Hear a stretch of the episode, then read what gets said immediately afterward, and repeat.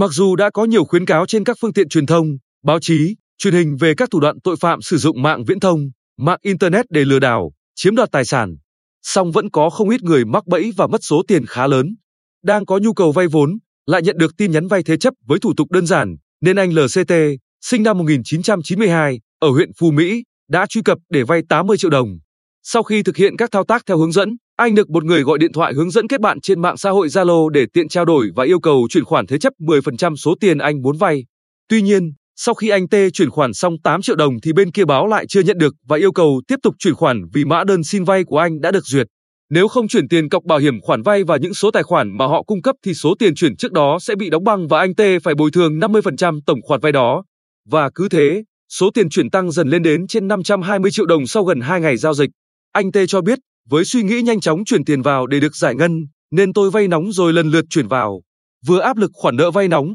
vừa bị bọn lừa đảo ép bồi thường. Tôi hoảng quá điện thoại thương lượng họ chuyển trả tiền thì họ tắt số liên lạc. Thực tế cho thấy, chiêu thức phổ biến của tội phạm mạng là kết bạn qua mạng xã hội Zalo, Facebook, giả danh cơ quan thực thi pháp luật, chiếm quyền sử dụng hoặc giả Facebook người thân bị hại để lừa đảo và thông qua chiêu thức vay tín chấp trên các app. Không chỉ vậy, tội phạm mạng còn giả danh cán bộ thực thi pháp luật, công an, viện kiểm sát, tòa án, nói nạn nhân liên quan đến các đường dây tội phạm, buộc họ phải nộp tiền vào tài khoản cơ quan chức năng để kiểm tra rồi chiếm đoạt. Và gần đây là giả danh cảnh sát giao thông, Sở Giao thông Vận tải yêu cầu đóng phạt vì vi phạm an toàn giao thông. Như mới đây, anh Trần Quốc Linh ở thành phố Quy Nhơn đến bộ phận tiếp nhận xử lý vi phạm giao thông thuộc phòng cảnh sát giao thông, công an tỉnh phản ánh anh có nhận một cuộc gọi tự nhận là từ cục cảnh sát giao thông,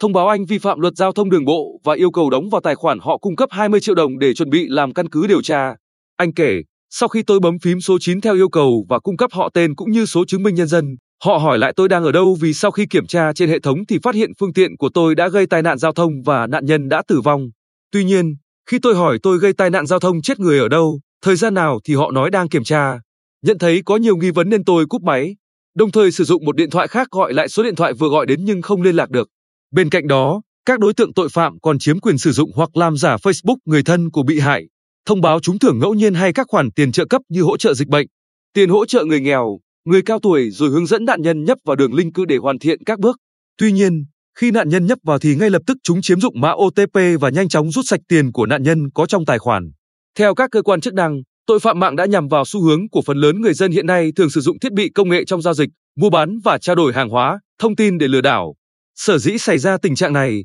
là do hiện nay tình trạng dữ liệu cá nhân bị chiếm đoạt, mua bán diễn ra ở hầu hết lĩnh vực. Các thông tin cá nhân, tổ chức thường bị mua bán, chiếm đoạt như họ tên, ngày tháng năm sinh, số chứng minh nhân dân, số điện thoại, địa chỉ, nơi làm việc, vị trí công tác hoặc bao gồm cả tiền lương hàng tháng.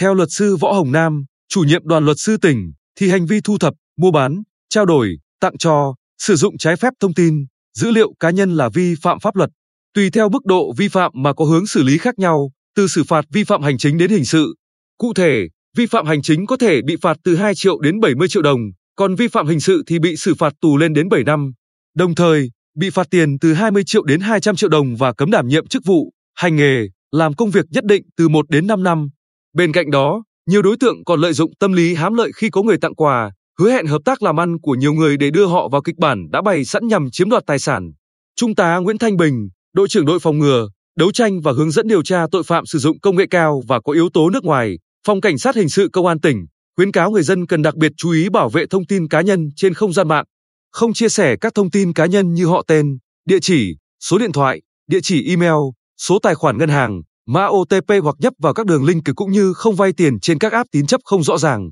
Bởi đây chính là những kẽ hở ban đầu để các đối tượng xây dựng kịch bản đưa người dân vào bẫy của chúng.